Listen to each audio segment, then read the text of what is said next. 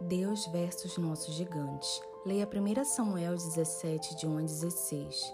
Não é necessário que todo o seu exército participe disto. Envie apenas um guerreiro e eu o enfrentarei. Eu sou o campeão, sou o maior. Golias não fez este desafio só uma vez e partiu, de modo algum. Seu desafio repetiu-se durante 40 dias.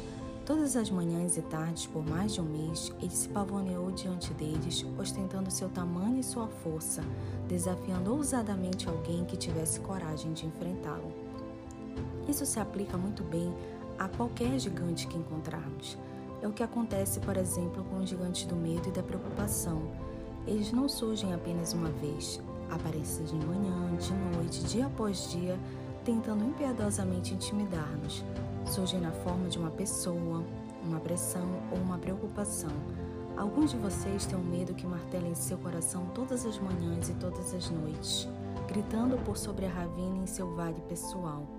Poucas coisas são mais persistentes e intimidantes que nossos medos e preocupações, especialmente quando os enfrentamos em nossa própria força. Quero examinar de novo algo que aconteceu antes daquela batalha, quando o Senhor disse a Samuel: não considere sua aparência nem sua altura, pois eu o rejeitei. O Senhor não vê como um homem, o homem vê a aparência, mas o Senhor vê o coração. 1 Samuel 16, 7. Deus disse na verdade: o homem olha para o rosto, mas o Senhor para o coração. Nós, por sermos humanos, estamos sujeitos a esse mesmo problema. Ficamos ou não ficamos impressionados com as pessoas porque julgamos com base na aparência superficial. Olhamos para o exterior e formamos opiniões geralmente erradas.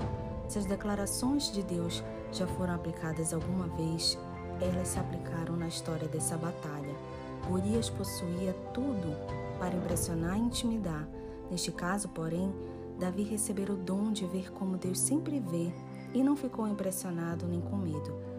Isso pelo fato de que, por maior que seja o gigante, Deus é maior.